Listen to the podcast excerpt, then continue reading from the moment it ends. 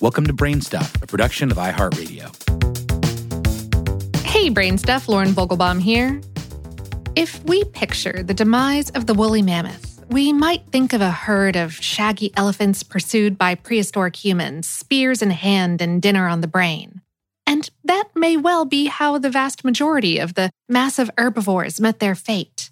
But a study published in the journal Proceedings of the National Academy of Sciences reports that one of the world's final populations of woolly mammoths was ultimately killed by a lack of fresh drinking water. It's long been thought that most of the world's woolly mammoth populations went extinct due to a combination of climate change and human hunting, with the last of their kind dying off on the mainland around 11,000 years ago. But a few stragglers held on. For instance, one population survived until about 4,300 years ago on a remote chunk of Arctic land.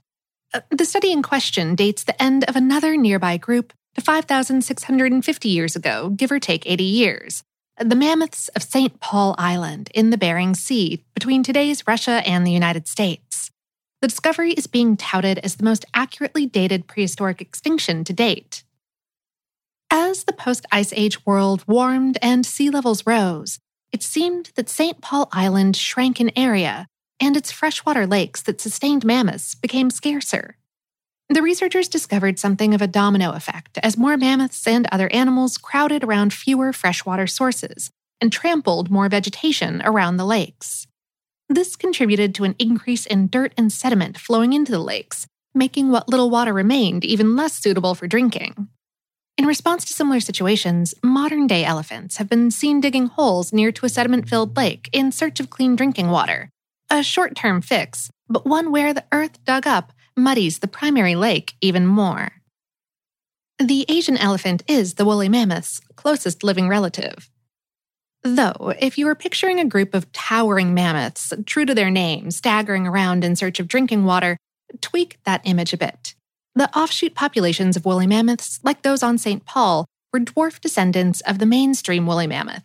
They were only a little taller than a full-grown human, thanks to generations of inbreeding and evolutionary responses to island environments.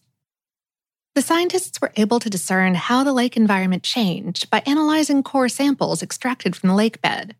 They also tracked the change over time in fungal spores known to grow in the dung of large mammals like mammoths. They're particularly confident in the environmental aspect of their conclusions because the island became isolated from the mainland about 14,000 years ago, and there's no evidence humans ever lived there and affected the mammoth population. The first humans to step foot on the island arrived by boat in 1787 CE.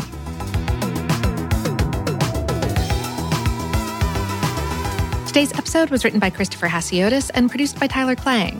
For more on this and lots of other mammoth topics, visit HowStuffWorks.com. BrainStuff is a production of iHeartRadio. For more podcasts from iHeartRadio, visit the iHeartRadio app, Apple Podcasts, or wherever you listen to your favorite shows.